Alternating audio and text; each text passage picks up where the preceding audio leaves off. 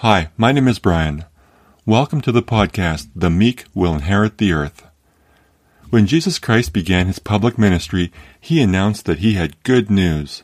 The kingdom of God is near. And if you read through the Gospel according to Matthew, you will see that he never stops talking about it. As Jesus explains it, the kingdom of God is a new kind of human society. It is organized on different principles, and its members behave differently. It is good news because it is the world of peace and justice we say we want. However, the inescapable conclusion is it is a really big change. These new humans will be as different from Homo sapiens as Homo sapiens were from the Neanderthals and other hominins who preceded them.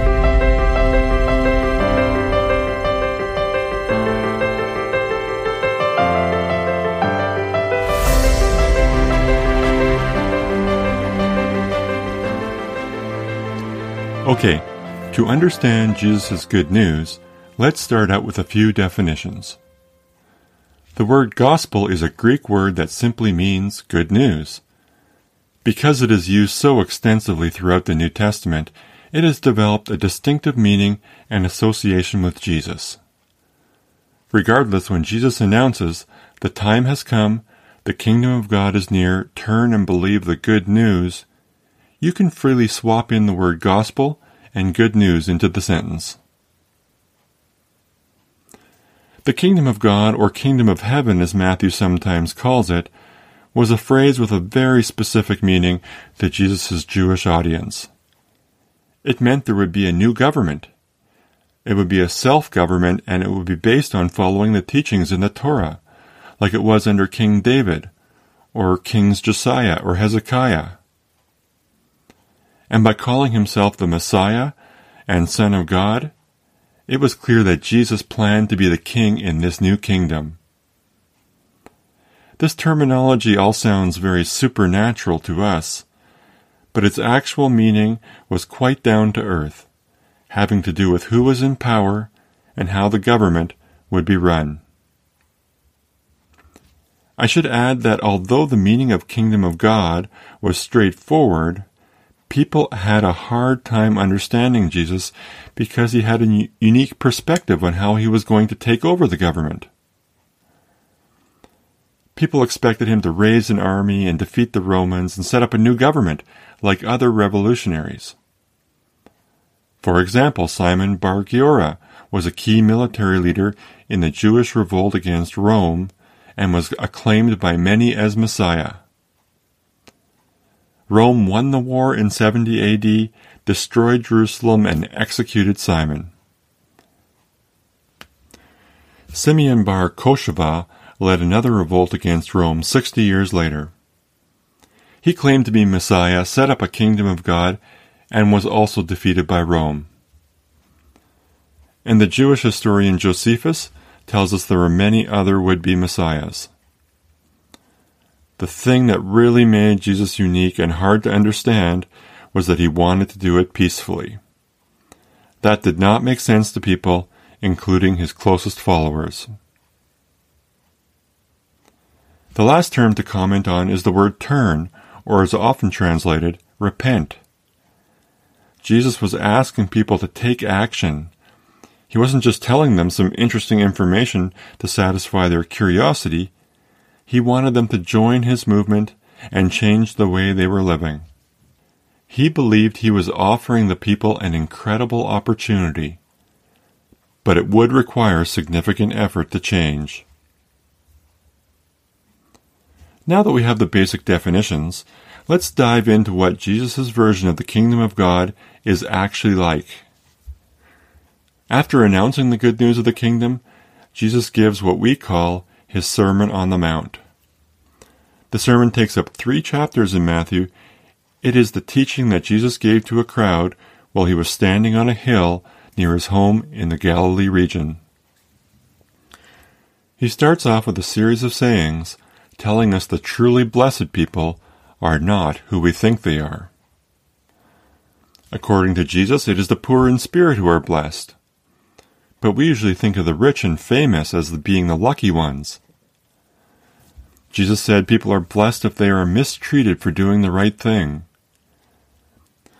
But we think of those who are persecuted by authorities as cursed, or we may say unlucky.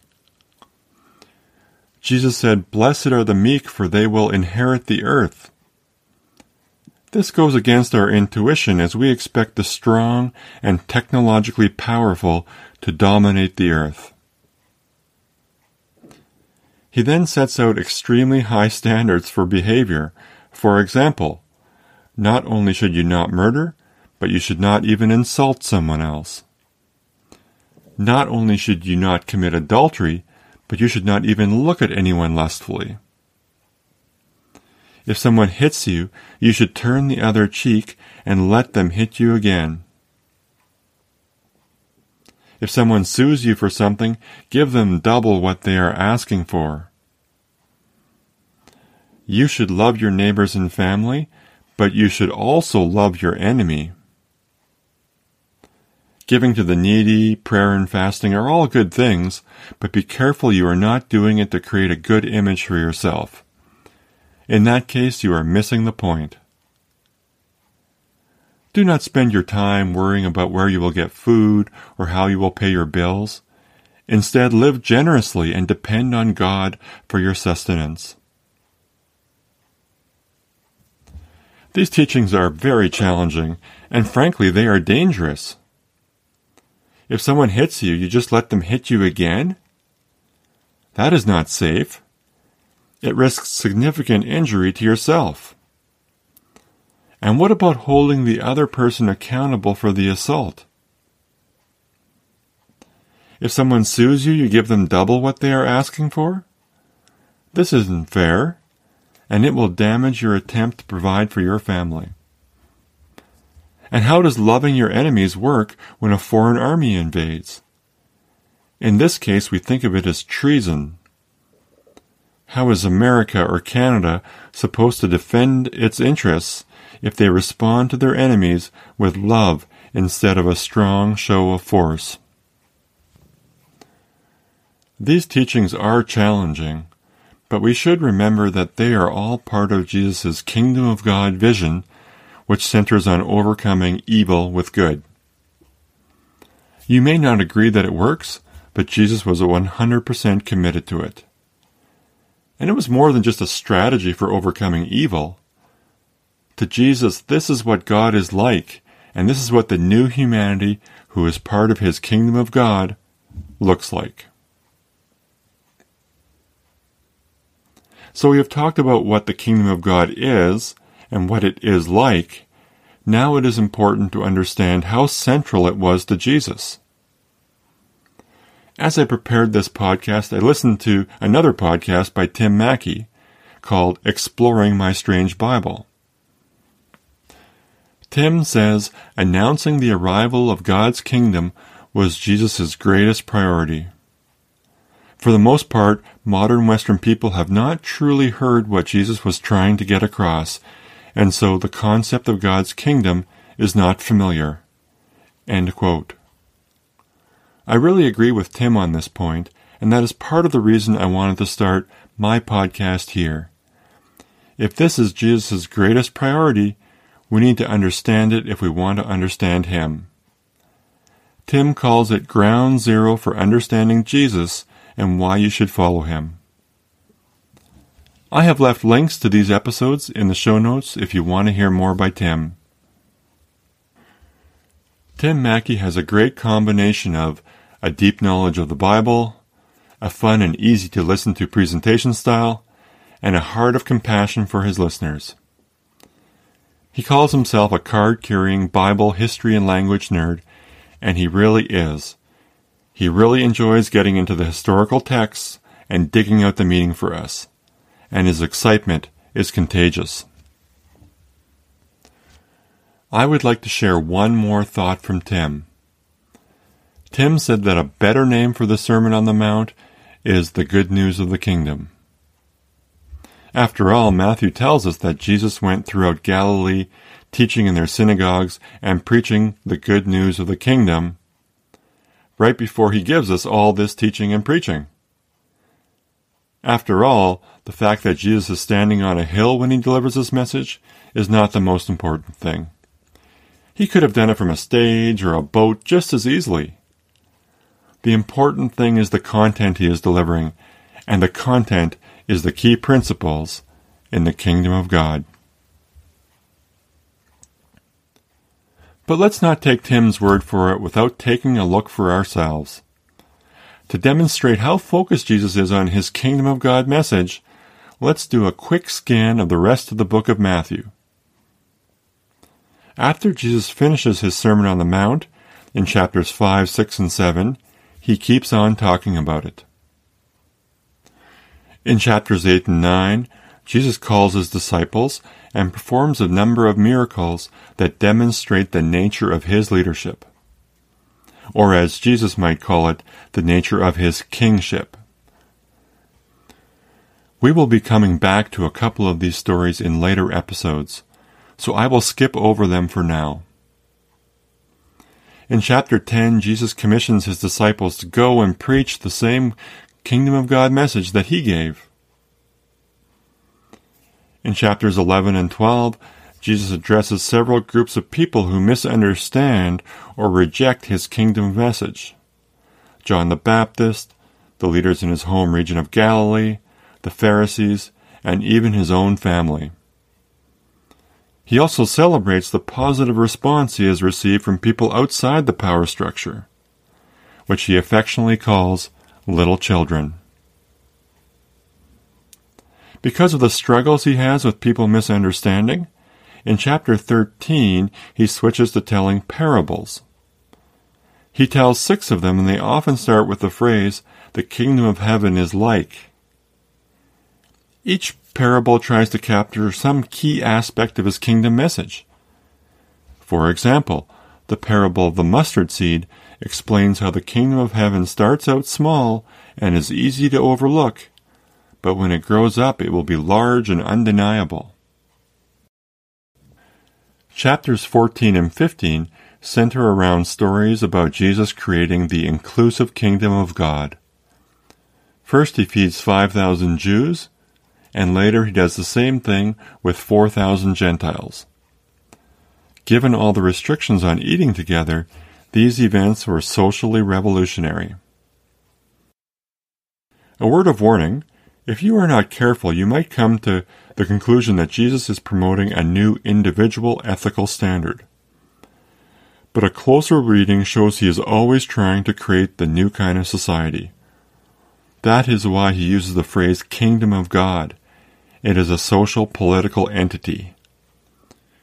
Whether it is the community he creates with his disciples or sharing a meal with these large crowds, the new society is always his focus. But as I mentioned before, he plans to build his kingdom without the use of coercion and violence.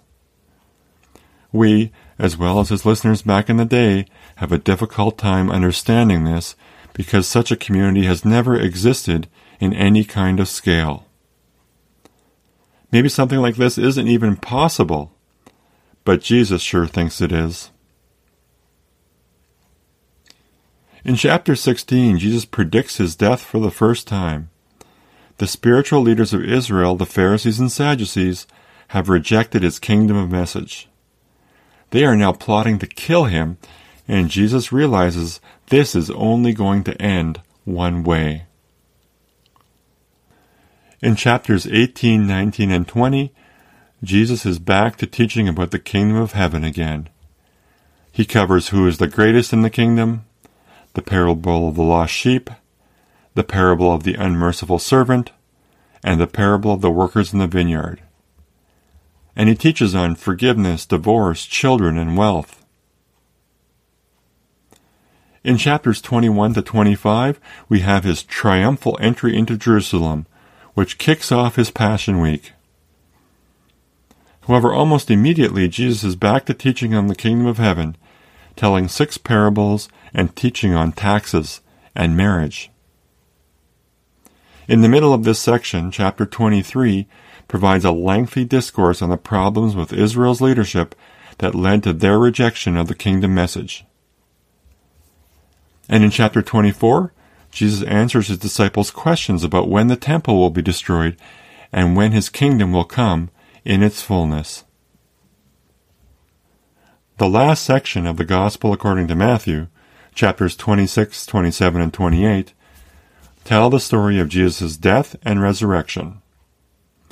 We will come back to this later, but I did want to comment on the Great Commission, which happens right at the end of the book. Jesus specifically commissions his closest followers to make disciples of all nations, getting everyone to follow all his teaching. In other words, his disciples are to remain as focused as he was on teaching the ways of the kingdom of God. And that's it for the Gospel according to Matthew. Hopefully, this extremely quick scan helps you realize how focused Jesus was on his message about the kingdom of God. As Tim Mackie says, if we want to understand Jesus, this is ground zero. But a question that has often been asked is Does Jesus really mean for us to take him literally?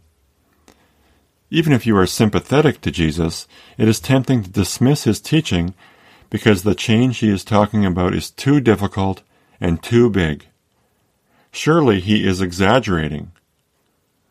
Maybe he is projecting an ideal to inspire us, but it is mostly not applicable when it comes to the difficulties we face in the real world of challenging personal relationships and running a government.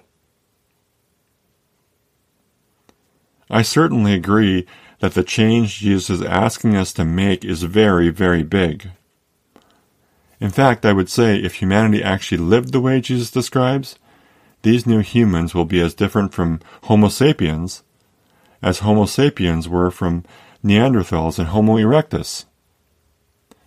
Here's what I mean by this. On one hand, Homo sapiens are not very different from Neanderthals. If you look at the biology or DNA, there are only small differences. In addition, both groups were very intelligent and proficient in their use of tools. On the other hand, when you look at how their societies are organized, the difference is enormous. Consider ancient Egyptian civilization or the British Empire or today's global community. There is nothing like that among other primates or in any prior version of the Homo genus. Neanderthals and Homo erectus didn't have religion or government or libraries or police or courts of law. Similarly, I expect little biological difference between the new humanity Jesus is talking about and current Homo sapiens. But the difference in the way society is organized will be enormous, likely big enough that these new humans will be a genuinely new species. So, yes, Jesus is talking about a big change, but we have seen a similar kind of change before. If it happened once, maybe it can happen again. Although Christians don't usually talk this way and are likely uncomfortable with the language I am using, I don't think I am saying anything that isn't obvious. Firstly, in the kingdom of God described by Jesus, people relate to each other very differently than current Homo sapiens do. And I mean this both at the individual level and at the corporate governance level. Secondly, from an evolutionary perspective, the difference between these new humans, if they ever come into existence, and Homo sapiens is similar to the difference between Homo sapiens and the hominins that preceded them. In both cases, there is only small differences in the biology and DNA, but there are profound differences in how interspecies relationships work. We will get into more details on the emergence of Homo sapiens in a later episode.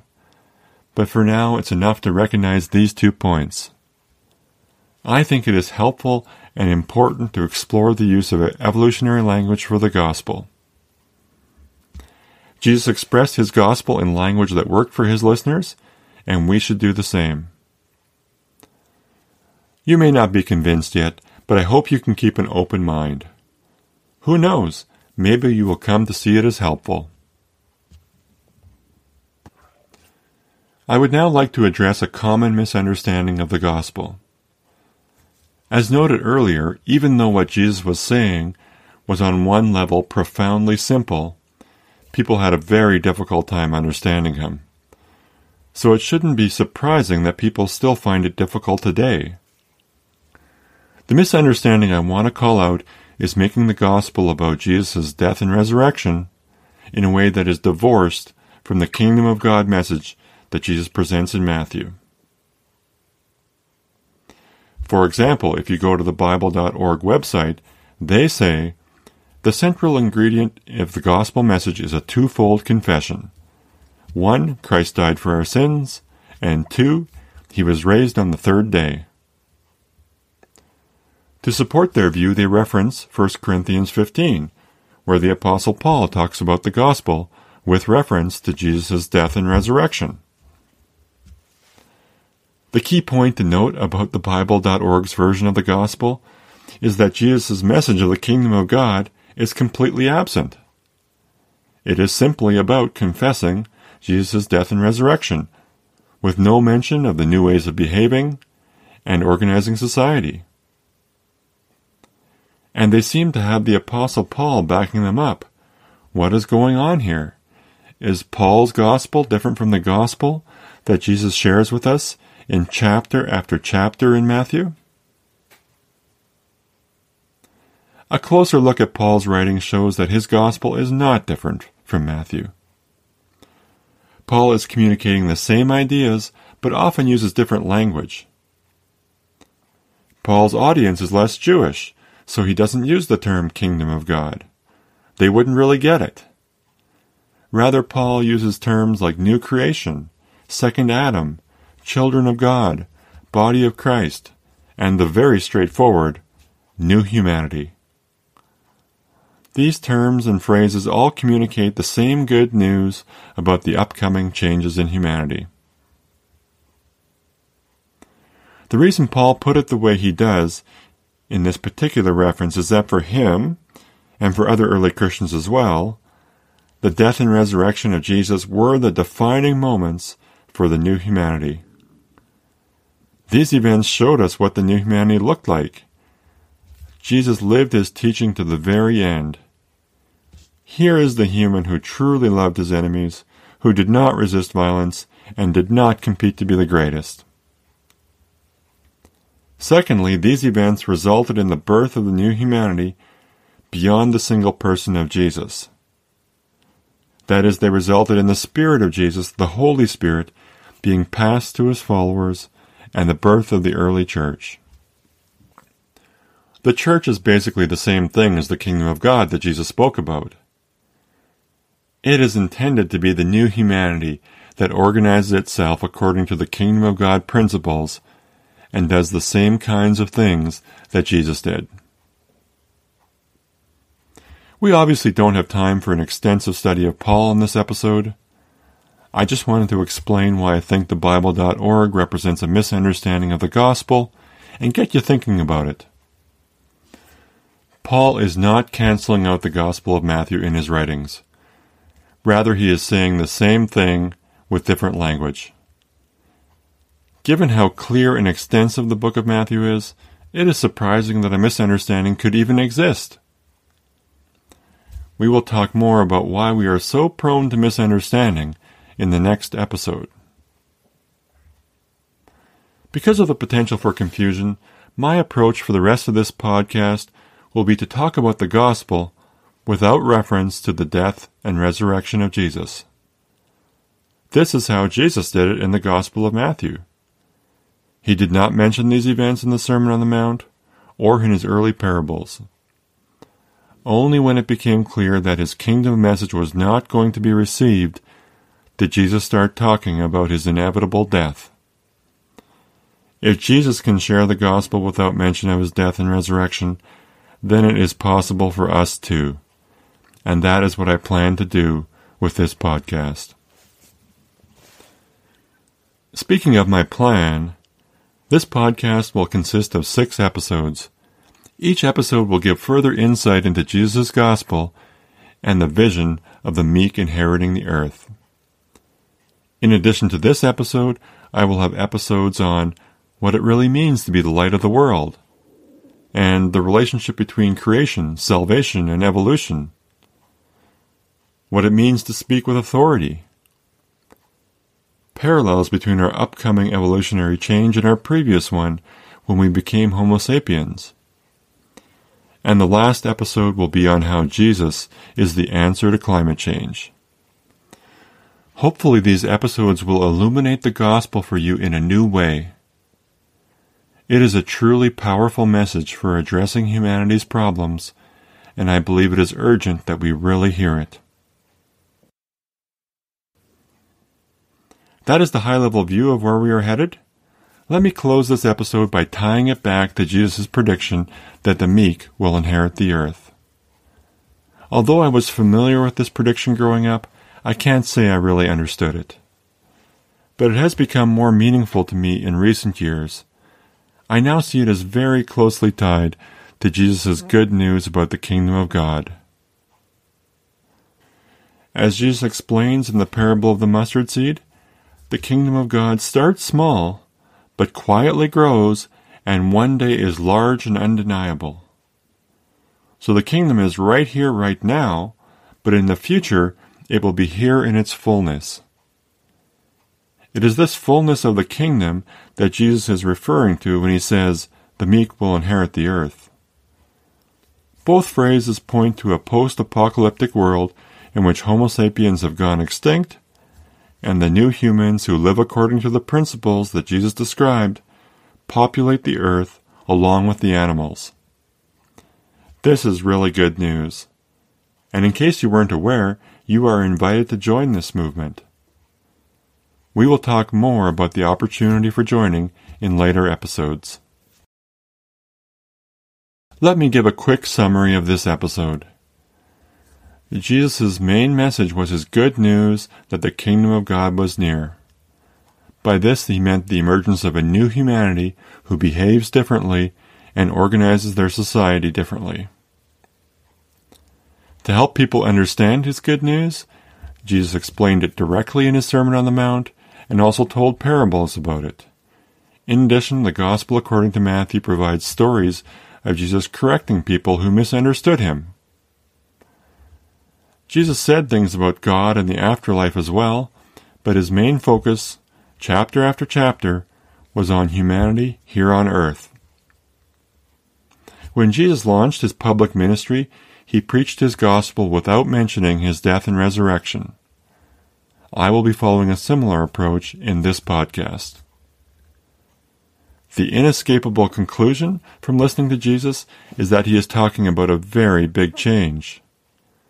If humans are actually able to fully implement his teaching someday, as he predicted, they will be as different from Homo sapiens as Homo sapiens were from Neanderthals and Homo erectus.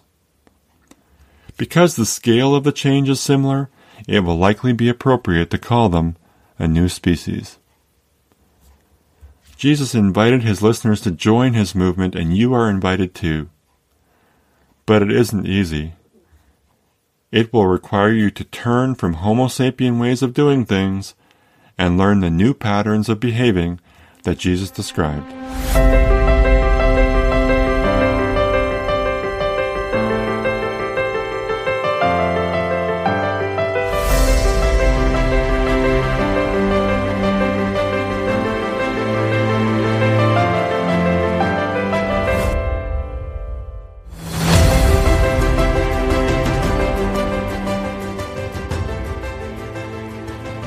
In the next episode, we will ask the question Is the gospel that Jesus announced observable? Or is the revelation of Jesus something that comes from the supernatural realm and our only choice is to accept it or not based on blind faith? We will conclude that the gospel is in fact observable. In fact, this is what Jesus means when he claims to be the light of the world. He is just turning on the lights and helping us see things things that we were unable to see because of a condition he calls spiritual blindness. Please tune in for the next episode.